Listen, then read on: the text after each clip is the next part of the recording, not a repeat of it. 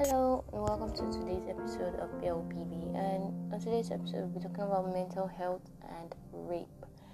Since this is a very touchy issue, I felt it is paramount I give a few disclaimers. And the first is that I am not a medical practitioner. The second is that I am not a therapist. The third is that I only did research on this, and I felt a lot of people do not have this information, and I felt this is paramount I give this that I've learned. I felt it's paramount I share with people, and most often than not, a lot of people ignore the fact that rape victims have to go through a lot of mental health issues, and we completely disregard this and make them feel like rape is a normal occurrence and as such they should be able to deal with it. It's not as if no, it is very much a big deal, and rape is a very much a big deal.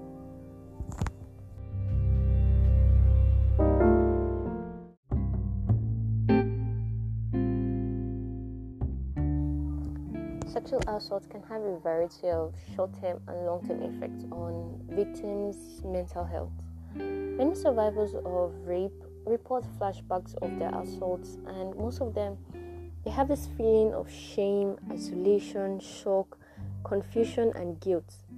People who were victims of rape and sexual assault uh, have an increased risk of developing things such as depression, post traumatic stress disorder, also known as PTSD, substance use disorders, eating disorders, anxiety, and so on PTSD is an extremely debilitating disorder occurring after a highly disturbing traumatic event, such as military combat or violent crime.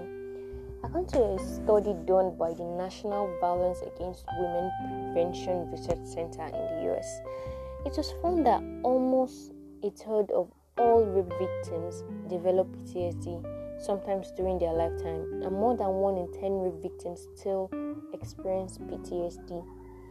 Depression, on the other hand, is a serious mental issue. A lot of people have been affected by depression. However, rape victims have a 30% increase in chance to be depressed, and 21% of all rape victims were still experiencing major depressive episodes.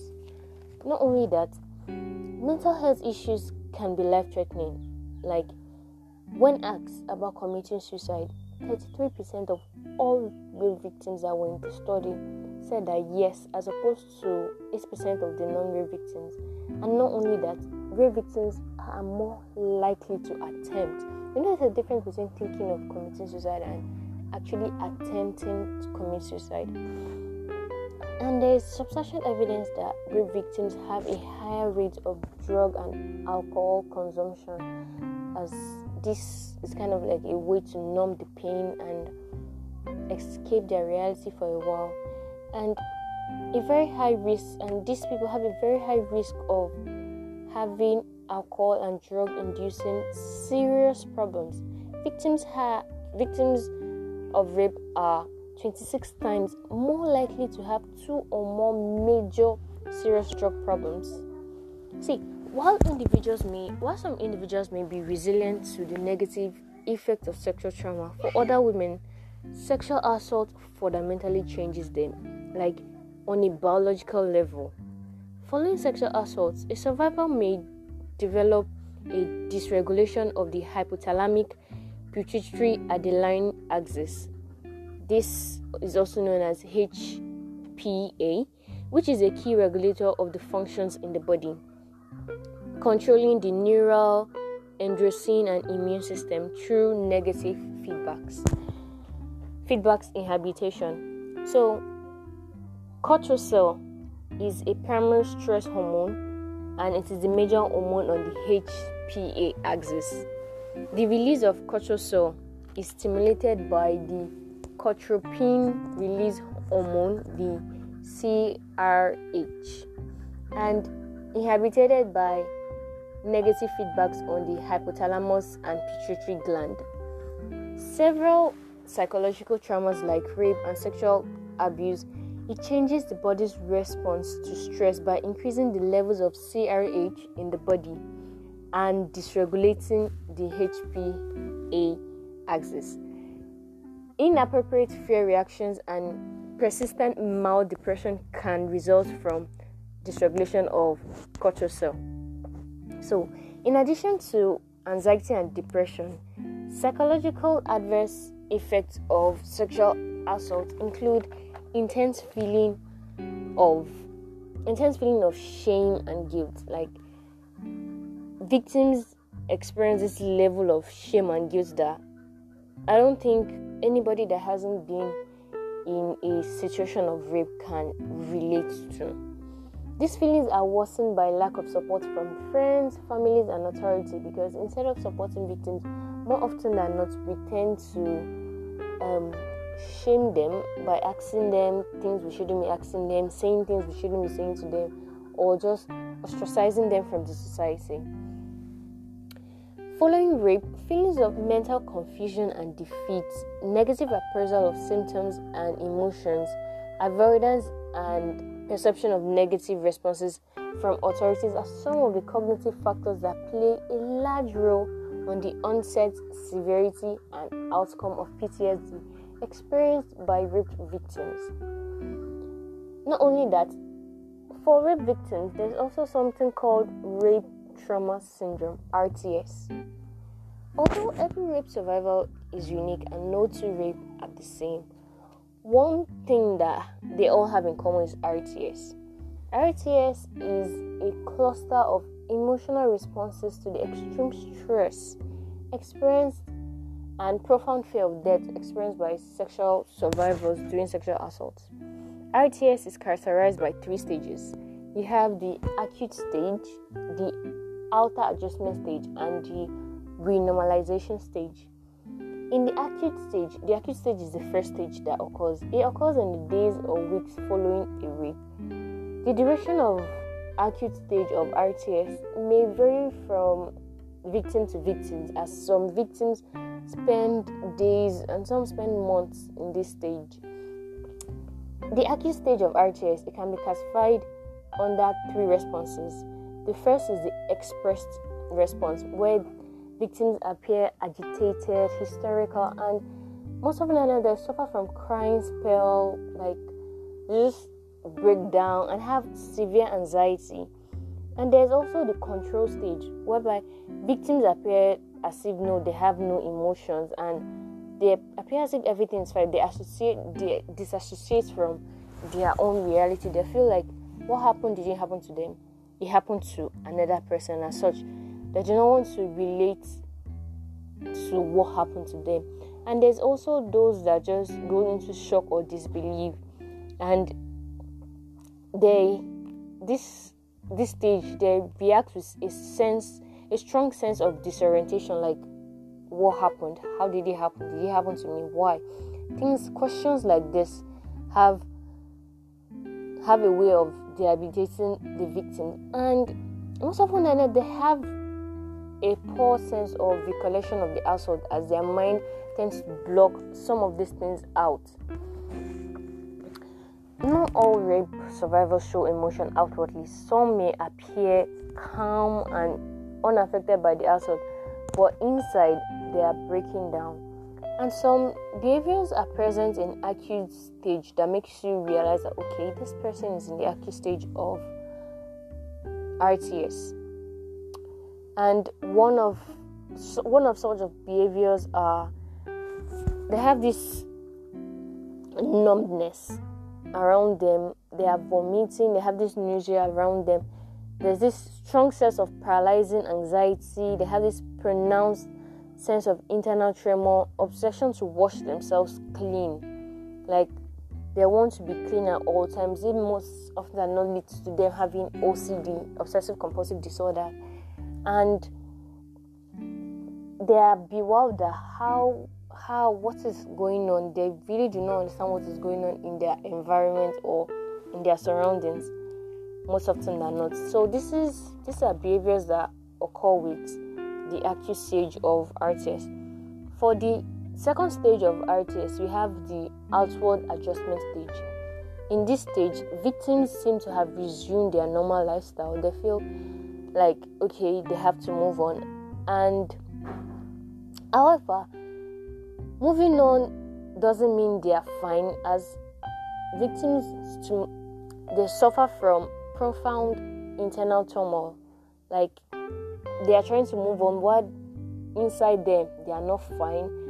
Things that have been broken have just been taped. It's like breaking a plate and then you're just putting a tiny piece of tape to hold the two plates together and carrying on as if everything is fine and everything is not fine. This stage may last several months or to years. And for this outward adjustment stage, there are five major coping strategies that victims um, use. And the first one is minimalization. They just pretend as if no, everything is fine. It's just happened. Nothing, nothing is going on.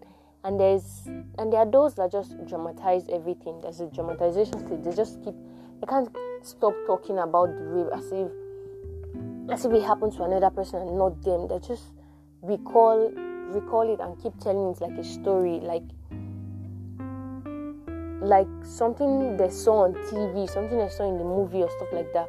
And there are those that have the suppressions, the suppression they cope with their RTS by suppressing what happened. They do not want to talk about it. They do not want to be reminded that it happened. They do not want to have therapy. They just, they just want to disassociate from what happened. And there are those that go through the explanation stage. They sit down and start trying to find reason and they analyze what happened to them. They try to overanalyze everything and thereby hurting themselves in the end by coming to conclusions that if they had done something better, if they had said something better, it won't have happened to them. And there are those that just that those that just run away from how it happened. They move to a new place, they change their appearance, they just want to run from what happened to them, either by physically moving out of where they are, the state they are in, or changing something about them, something fundamental about them. Probably they saw that probably if they were a bit fatter or if they had a bit more weight, the um, the perpetrator wouldn't have easily captured them, or if they're a bit slimmer, the perpetrator wouldn't have captured them, or if their hair was short. So they eat more, they eat less, they cut their hair, they put on more makeup, they put on less makeup, and just change things that are fundamental about them. And other method of outward adjustment stage is that victims experience poor health, continual anxiety. They have this sense of helplessness. They are now hyper vigilant about everything that happen that happens around them. There's this persistent fear and there's this big wet blanket of depression that just wraps them and they experience mood swing. They are extremely angry and violent against everybody, nobody, the world. They just want to lash out and try to push some of the pain they feel onto another person so another person can try to understand them. And this is mostly common to male victims. This is not saying that female victims do not also do this, but then it's mostly common to male victims. Rape victims in this outward adjustment stage have a very high chance of having sleep disorders and disturbances, nightmare reoccurring, insomnia, night anxieties, sleep deprivation. All this happen to victims in the outward adjustment stage, and there are those that just disassociate. They just feel like they are they are not attached to their body, that their body is just moving while them the core their core being is in another place just watching their body as if you know they're watching something on the television or stuff like that and panic attacks are also a stage of the outward adjustment stage and the third uh, stage for RTS is the renormalization stage. It's also known as the long-term reorganization. It is during this stage that victims or survivors integrate their assault into their view of themselves. They've come to realize that, okay, this thing happened to me, but then it's not the end of the world. They resolve their feelings about the perpetrator, like everything that happened is this person's fault. Nothing I did, nothing I said, not my actions or my inactions, that led to me being raped. The only cause of me being raped is this person that raped me. This stage may last anywhere from weeks to years following the attack. It is during this stage that survivors integrate their sexual assault into their lives so that the rape is no longer the central focus of their lives. They've accepted that it happened and they are moving on. Negative feelings such as such as guilt and shame, it becomes resolved and the survivors no longer blame themselves for the attack. This is the final stage. This is the stage where their mental health is coming together, they are becoming happy and everything is shaping up. So now that we've identified and seen some of the issues that mental health affects, uh, how mental health affects rape victims, so, how can a victim, how can a victim manage their mental health after rape? There are no generally accepted ways for recovering your mental health after rape. There's no one sure method. Everything has to do with the victim finally accepting that what happened isn't their fault and getting ready to move on.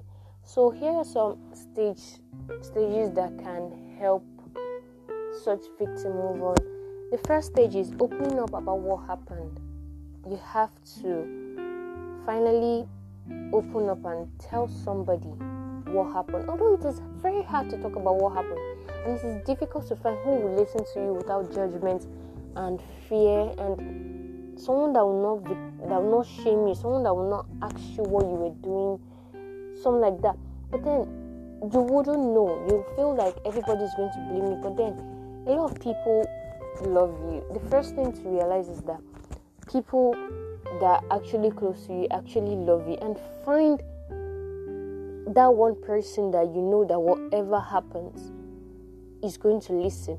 If you feel like you do not have them, there are a lot of centers that are open now in Nigeria that have therapists that will listen to you. So reach out to someone you trust. Reach out to either someone you personally trust or anybody on these hotlines that I'm going to be dropping either in the description of this of this um, podcast or I'm going to talk about them. Reach out to any of them. Reach out to somebody you trust. Talk to them. Let them know what happened. Pour out your mind everything you are feeling, your sense of guilt, your sense of shame. Just pour everything. Tell, talk to them. Say everything that is on your mind. Clear your mind. Then challenge yourself of your sense of helplessness. You know that what happened has rendered you helpless. He has made you isolate. He has made you feel like you are less of a person. But then it isn't true. You are still the same awesome person you are before the rape. You are still the same awesome person you are after. But now you are even more awesome because you survived something that a lot of people can't, a lot of people won't. But then I know it's very hard to just challenge this sense of helplessness. But then one of the one key fact that I've seen that helps a lot of people is to help others. Is when you see that another person is going through something and you your help helps the person move on from that thing. It gives you this sense of glow, this sense of accomplishment, and it ultimately makes you feel like a better person. So help others, help yourself by helping others. Another thing is to consider joining a support group for other victims that you know you come together, you talk about your fears, you talk about everything that's happening, and you find a sense of family, a sense of familiarity. Like, okay, this thing not only happened to me, it happened to other people, and there are people like me out there, and they've been moving on, they've been doing greater things. This is going to help you become a better person entirely. And step two is coping with the feelings of shame and guilt. First off, this is very difficult as this is not even you deliberately feeling shame of shame and guilt. It is just your body, your mind making you feel ashamed and guilty. Once you start talking to people, once you've gone through the first step, once you've gone through the second step, and you start opening up, you start seeing that okay, what happened didn't happen to me. There's nothing to feel guilty about. There's nothing to feel ashamed about because I didn't cause any of these things that happened to me. And like every act of God, there is always a silver lining. And the silver lining is that I've come out stronger. And as such, this will not debilitate me. It will not make me feel guilty and ashamed again. This step three is to prepare for flashbacks and unsettling memories because the mind, as it is, just likes to focus up and bring up memories and flashbacks that we rather forget. And it's very difficult to forget or ignore these flashbacks. So, there are certain steps to help ignore and move past these flashbacks and upsetting memory. The first is to try to anticipate and prepare for triggers. Like there are some things that will just trigger a flashback and trigger upsetting memories. Once you've anticipated them and prepared for them, and you've known that this thing is one of the things that causes me to have flashbacks, and you've known that okay, if I say this thing is going to cause me to have flashback, you remove yourself from situations like this that will cause you to have flashbacks like that. The second is to pay attention to your body's danger signals. The body, God has created the body in such a way that the body can react and give notifications that, oh shit, if we have to leave this place, if we don't leave this place, shit is going to go down we'll not be comfortable with it. Once you start noticing that, oh, this is my body telling me to leave this place, and you leave,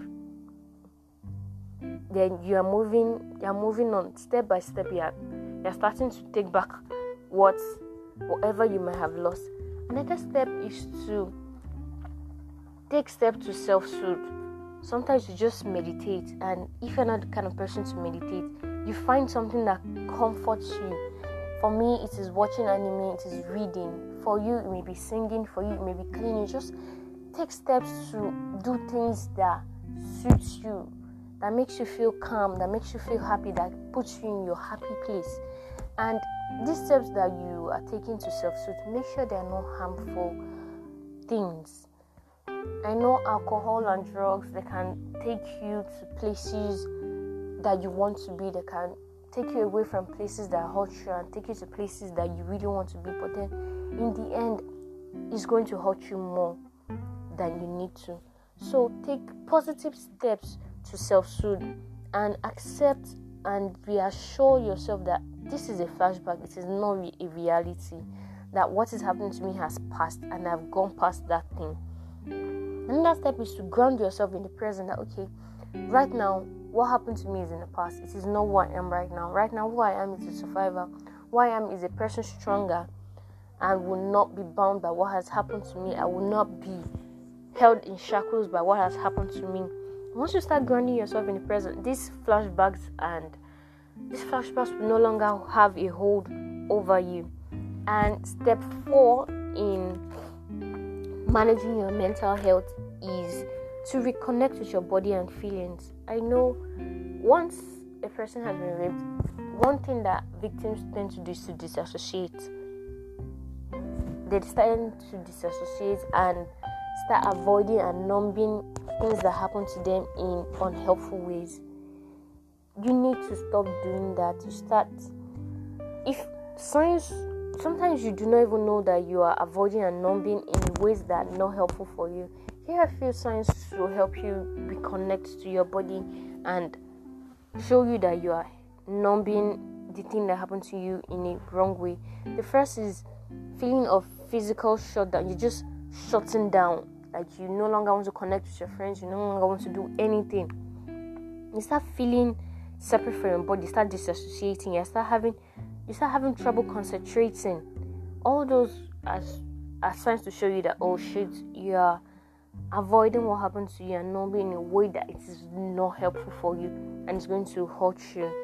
So reconnect with your body, find things that used to make you feel happy, things that used to make you feel empowered, and start doing these things. It's going to help you reconnect and make your mental health back to the way it was, even not, not if not even better.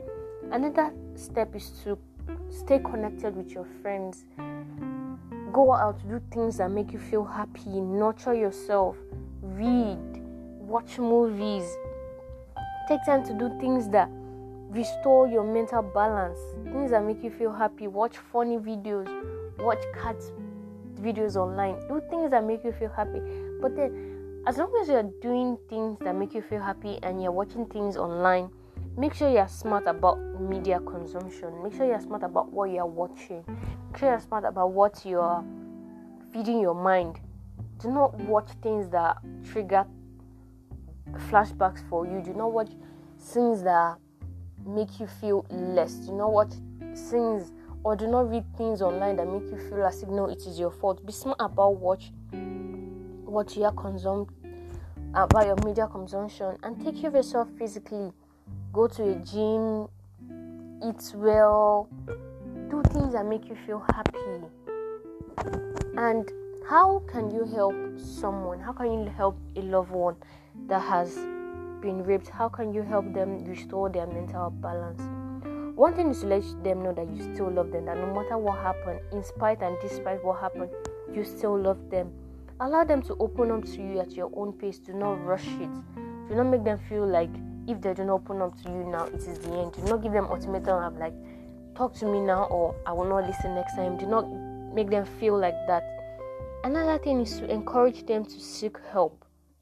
Encourage them, but do not pressure them. Once you start pressuring a person to do something, a person is then gets more likely not to do this what you're pressuring them to do. Show empathy. Be do not shame them. Make sure that what you are saying is what is actually constructive to them. It's not what is going to make them feel bad. And once you are showing empathy, make sure that you are careful about your physical um, physical touches. Sometimes brave victims need to be held. Other times they do not even want any physical contact. Make sure you study and notice what the person actually wants before you actually touch the person. The another very important thing is to take care of your own self. If you if you are fine, if you are balanced, and if you are in a position whereby you everything is going on fine with you and you've taken care of yourself, you're going to make the victim it's going to make the victim have this sense of security and a sense of like, okay, this person is my safe haven. But then once you two you are shaky, you are not balanced, you can't expect the person to confide in you and you can't expect the person to expect you to help the person. And the final and last thing to do is to be patient with a victim. Do not rush anything. Make sure you go at the pace that it is that is comfortable for the victim and comfortable for you.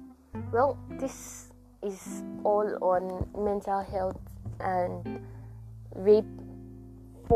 More on um, Nigerian centers that help, that could help rape victims either by talking to them or to help them get um, to help them get closure on justice I'll be putting down some numbers for these places and their um, and what they do in the description of this podcast. Thank you for listening and remember the only cause of rape is the rapist. Do not victim shame and do not falsely accuse anyone of rape. Thank you so very much for listening.